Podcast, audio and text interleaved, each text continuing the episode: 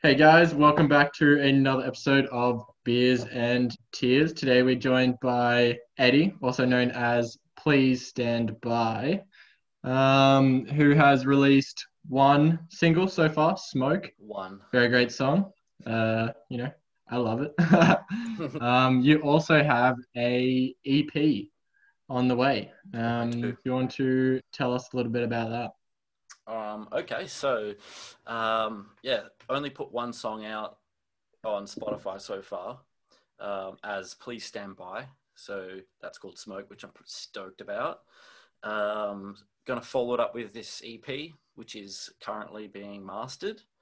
Um, yeah, it's it's different from what I'm used to. Sort of, um, well, PlzStandBye is sort of like the first, I would say, project that I've worked on by myself and like just called the shots entirely on and um, pretty much everything is done by me except for mastering and um, some of the instrumentation. Um, like i got a mate that'll come and play guitars and whatnot and it's a lot of heavy sample based music as well. So everything else i've done in the past i've been a part of a band or a sort of like a, a trio thing. Um, but this is the first one that's actually just me in full creative control. Um, so yeah, it's a bit of a journey. Um, everything that I've done. So if you listen to Smoke, um, I had some feedback about Smoke today, and someone said it sounded like it. Um, it was a bit of, very soundtrack orientated, it, like like it was from a movie, which is pretty much exactly what I how I wrote it, and that's the same thing I've done with the EP. Is that it's it's got like a um a cinematic in my brain anyway. It's got a um like each song has an accompaniment sort of film clip. So if each song was to have a film clip made for it, um, the visual matches that heavily, uh, the music. Um, so yeah, I'm pumped to get it out. I've had to pull one song from it and swap it out with another one, which I haven't decided upon yet because I've had issues with one of the samples in it, the female vocal samples. So that's why getting more custom female samples like um, Bella and whatnot would be rad yeah that so when you so when you write all your um all your songs you tend to have a visual image of what a um what music kind of what music video would go with it as you're making it yeah yeah um 100% because then it's like I get more involved in it. Like I'm, I get, I'm like, ooh, because everyone loves a mad, like cinematic visual, like you know, who doesn't like getting their you know tingles up before when something's coming in on the screen? So if i can write a piece of music that does that that's hectic so visualizing what goes with it is the best way to do it. And a lot of a lot of this um, stuff that i did when i was studying music was very um, like orchestral orientated or like movie orientated. So i kind of just have that influence from getting it drummed into me at school as well. So yeah it's cool and i like to edit film so it's just part and parcel. True. So I guess they come two in one package every time you make yeah. some music. I guess it's just easier too because, like, let's say I move forward and I do make film clips for it. Um, whoever's helping me make that film clip, because I can't make it on my own, so I'm going to need like people to help me. I can. I've already got a good, solid idea that I can put to them, or or like help along the way. I'm not just going, all right, make me a film clip and hope that they just do what I like. I can, you know, but I've also got to not try and be annoying in that scenario as well. I've got to so if you, idea. yeah. So if you, so you've you know obviously done lots of music study and then yeah. done work in um you know with group group music projects yeah. and now you're finally doing something on your own. What would you say you know inspiration wise um, you have uh, as an artist yourself now? Um, I don't know. I've kind of learned to listen to uh, like when I uh, music inspiration. So like if we're talking about other artists that um, that inspire me, that's a hard one to nail down because I'll literally I'll listen to anything except for like full blown country. that's it. Like I'll listen. I'll, like I've got Phantom of the Opera tattoos, and um, like one of my favorite artists of all time is John Farnham. yeah. But Gang Starr and like Guru and all that are like the the I got you know they're just amazing as well. Like the, my first ever like hip hop album that launched me into like enjoying hip hop was Gang Starr. So like I go from John Farnham to Gang Starr, and I, I guess nowadays because of things like Spotify and all the streaming platforms that are available, you can just put it on like a radio station of a style that you might enjoy, and it just you know there's no there's such a like you know labyrinth of available music these day these days that's hard to actually go oh this person you know it's like when people mention artists to me like you've mentioned some artists to me in the before in before and and I've gone and listened to it and I'm like oh that's dope so I go and explore their music for a while and then through exploring that I find more stuff and it's just a matter of just listening and making music that I want to make but not trying to put too much effort into it or trying to be like someone else, if that makes sense. Mm. Yeah. Like if I sit down and go, I want to make a rap song for this person, and I sit down and I go, okay, rap song for this person, it doesn't never turns out that way. I end up deleting it. Mm. Or like hearing a sample somewhere in there, and then I'll, that'll go a completely different direction, and it starts to sound like it could be a song for Taylor Swift. So you know that influence comes from everywhere, I guess. So, mm. how do you go about kind of choosing your samples? Like, obviously, you had you've had one in Smoke. Like, where did you mm-hmm. find that? Why did you feel like that was kind of just heard it? uh, well, Smoke was actually um, started to be written for a grime artist um, that didn't end up using the track, the demo. So then I changed it and made it my own song. Um, but like where the samples come from is just like honestly like just listening to libraries and libraries and libraries of samples and um i don't know i kind of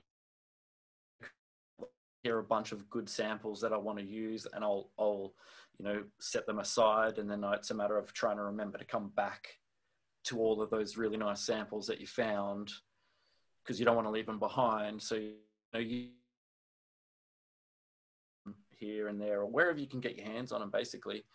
Um, but for smoke that was just one that i stumbled across and um, yeah just liked it. It was weird. I never expected smoke to be the first song that i would put out on spotify as PlzStandBye or whatever. So like it was like it just kind of took its own form which is good. It's like if a natural progression happens like happens like that you don't have to like just kind of and like the vocal sample from that is just my mate from Xbox, just having a having a rant about the current world situation on my phone and stick it to the headset and record it. Um, and so yeah, it kind of just fitted that sort of. It was nice, but yeah, samples can come from anywhere. So yeah. yeah, I've I've seen I've I've seen you at work, and you'll just have you'll have literally like a track and then like ten different samples in it, and then with the first sample, with the second sample, with the yeah. third. Pretty so much. you must the amount of yeah. time listening to samples. Yeah, it's it's crazy because like to anybody else that's sitting there listening or doing that, it's like to hear the same thing and someone crazy pretty quickly. But like at the same token, I'm not listening to that sample over and over again. I'm like, I have the one main core sample that I'll use, and then, like you said, up to like 50 or 60 at a time that I want to audition with that main one.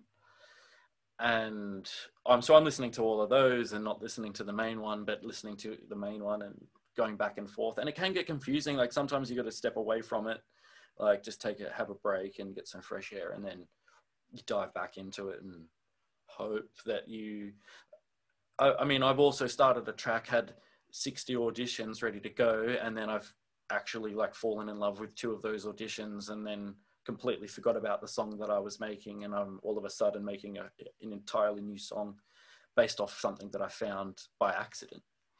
So yeah, it's it's just there is a I'd like to say there's a workflow, but sometimes there isn't. Mm.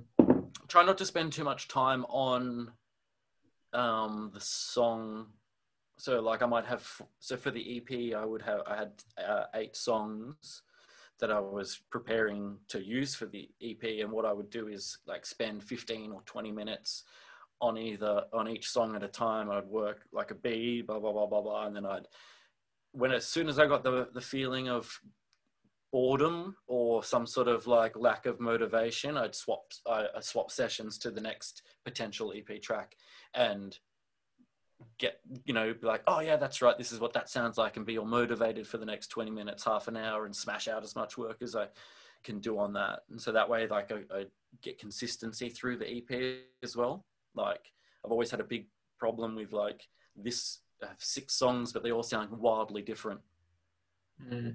which I guess that might that might come with your you know eclectic sort of listening history and all of that. Yeah.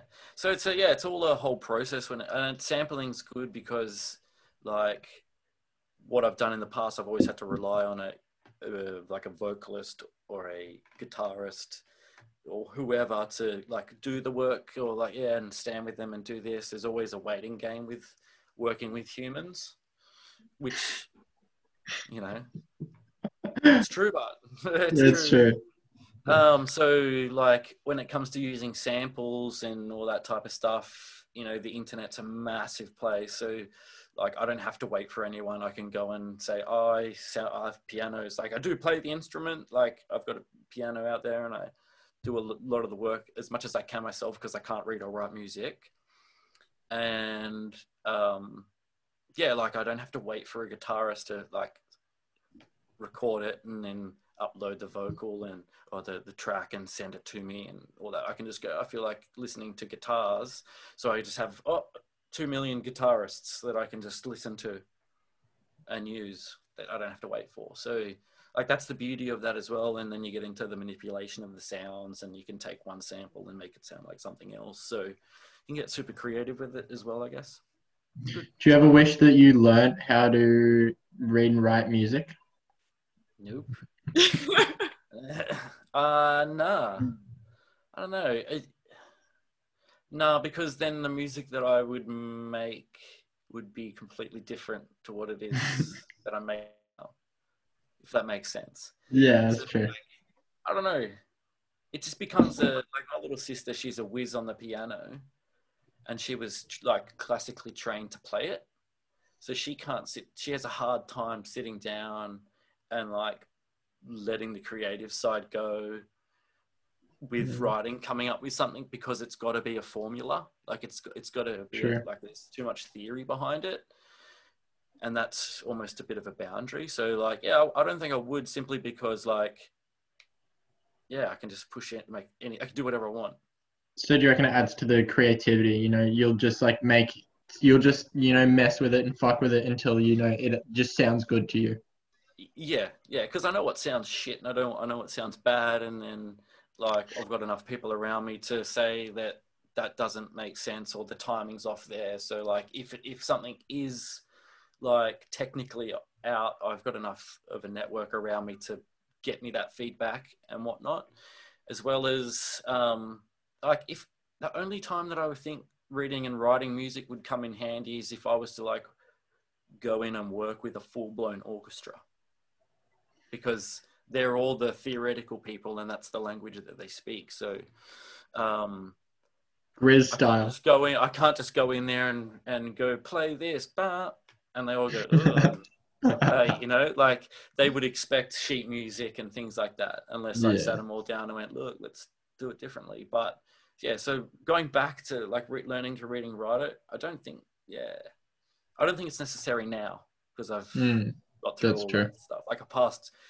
I passed my courses and my degrees and stuff without needing it. So that's true. sweet. Yeah. Um, do you want to tell us a little bit about? I know a little bit about this already, but do you want to tell us a little bit about the concept of the Yeah. character throughout um, all the songs and um, potential albums?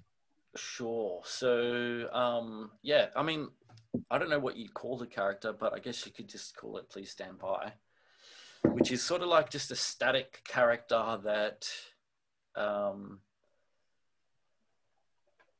it's sort of like a, set in a post-apocalyptic world, which is kind of like everyone can relate to. The the character's wearing a um like a please stand by a mask that says please stand by. Um, that was actually all like part of the plan before the whole mask thing became a thing. Seriously. Um, but even before COVID, it was like it was like yeah, it's going to be the world's fucked and there's this character that's setting out on a journey. I don't like like I've got a massive thing with stage anxiety. Like I've back in the past, I haven't been able to um, like play a show because I've been so like just shit my pants or whatever you want to call it, panic attack styles. So a part of the thing is if I'm going to play shows in the future, I want I badly want to play shows but I need to be able to do it in it. And that's the same as the music. Oh, we're about to go on a, a, a vortex here, people. Okay. So I also write the music in a way that I can have an amazing live show so that when I'm, when and if I'm doing a live show, not everybody's there just to stare at me. Like I'd rather it be like if I've got a female vocalist and like horn section and guitarist, I want them to be on stage. I'm going to have a DJ there with me that's um, my best mate who's like wicked vinyl DJ. So he does all the scratching you'll hear in the songs. So like put on more of a show and take the uh, focus off me. So part of that is was I was like, oh, I want to cover my face, but I don't want to wear like a marshmallow on my head or like a do a deadmau5 thing because that's just been done and I just wanted to cover my face, and I thought the most appropriate way would be just a standard black mask that wasn't. Well, I mean, you're a bit bit ahead of your time there, man. thinking about that before COVID. you know what I'm saying? So like, that's uh, that's, so that's the, that's the part of how that part of the character came about. And I was like, okay, awesome. We can work that into like the design of all the um, stuffs, like all the artworks and film clips. So it's you know, I don't want to be in the film clip, so you can have a character that is the character covering faces, and it makes it, it makes the creative side a whole lot easier by having a character when it comes to stage and um, you know film clips and giving a static image as well. So like the whole please stand by screen, you know, so social media, everyone's got a short attention span. So like giving them a, a please stand by screen and running along with that, like you know, you can always what's happening next sort of situation. Um, it helps like give you an opportunity to link stories in with one another. Um, so yeah, it's more of a just like a bit of a mystical character that's going about to go on a journey after the after you know his world essentially is just like fallen apart, and um, yeah, there's it's sort of like there's some lovey-dovey songs. Like there's a lovey-dovey song in there. It's um, there's a, a, a club sort of song in there that all have a future imagery behind it. So yeah, it's a very different sort of um, sounding EP, but all very much the same through the journey of this character, which is cool. I'm excited about it. Yeah, I, I guess it adds another aspect of creativity to it. Yeah, yeah, it just gives like um, just something to back up the music. Like the music's there, it sounds nice. I, I think so anyway. So um, to be able to give some people like an accompaniment that looks cool, um, yeah, just adds to the the product. If that makes sense. Like if you can't be going out and doing live shows because of because of COVID and all that, like you may as well like get creative as possible and try and like give people that experience elsewhere and what better way to do it than like on a screen in front of you that we all hold constantly. So yeah that's the process of that. good visuals as well like you can go wild with the visuals live and on your phone as well. Like you've already exactly. made that little video thing um for smoke as well um and that was like yeah. a really cool visual as well and that could so easily just be put onto a live stage as well. So exactly. versatile exactly and like if you've got like yeah exactly you can have like if you get people interested in the what the visual looks like on a screen when it comes time to doing a live show a we've had all that time to like prepare for that but also sort of draws people to come and see what the live show might be if you can take them on that same experience in person yeah. Which maybe that's the way like live music's got to like the whole world has changed so like is live music ever going to be the same? Or does if it is do we have to look at so how that can what that might look like in the future? And maybe like giving people a really mind-blowing visual experience is the way to do it. Like people like Gramatik and GRiZ who two killer artists that I would say influenced a little bit of the music that I'm making now. There, if you get a chance, look them up. Their live shows are bananas. Like they're just full on from, yeah, hard to explain, but like it's a visual, like experience as much as a, you know, GRiZ plays the saxophone, so he's like on a podium playing the saxophone with like a marching band behind him, and there's lasers, and it's all like crazy dubstep. It's insane. So they're doing live shows at a whole nother level. And, and like, I think that's, you know, obviously every artist wants to have an amazing live show, but I think that it's time for the next level of live show. Whatever do you is. think um do you think potentially something like VR or something along those lines would be somewhat the future of live concert like looking at you know the whole covid thing um, maybe um, augmented reality. So I think like a so like Pokemon Go. Mm. So maybe more of a, that situation in some form, like um, this is pretty futuristic, but like people talk about Apple and all these people releasing glasses and stuff like that. What if you could you know have put your glasses on and then you're augmented into a a some sort of environment that's to do with that artist because i think like virtual reality's got a long way to go before it actually becomes like applicable to certain situations mm-hmm. so i hmm. think um, something like yeah augmented reality in live shows would be, be cool it's just a matter of if you can get people going back into a, into venues then I don't know, like are venue numbers going to be restricted? So therefore, you've got more space around you as a person. So if you've got glasses on, they can edit stuff in right around you. So it looks like there's more people than there is, or like you might be in a rainforest and you can actually see the other people there as well. But everyone takes their glasses off and you're not. You're just like two feet, like three feet away from someone. You know, maybe that's just like or like maybe music venues become different. They become a whole like like experience where it's not just crowd versus band. It's a whole like you know the circle stage thing. Maybe it's a whole mm. room experience. Mm. got to start hitting senses and stuff like that like different senses for people like you know i don't know squirt roses into the sense of roses into the air or something i don't know. Just make it a entirely different experience for for that. Smell-o-vision mate. You know well, look at what's already happening in 2020. Like that wouldn't surprise me. I mean, a really cool way to look at it as well, because like everyone's sort of wondering what it would look like, what shows are going to look like, and I think bringing that whole augmented reality thing would be really really cool. Like it's not something that many people, if not anyone, I don't think I know anyone who's kind of ventured yeah. into that, and it's such a possibility, and it's such a cool thing to do, even if you can go to a live show like i would i would yeah. definitely go to a show with like an augmented reality just to see what it's like like that's just so cool 100%. Anyway.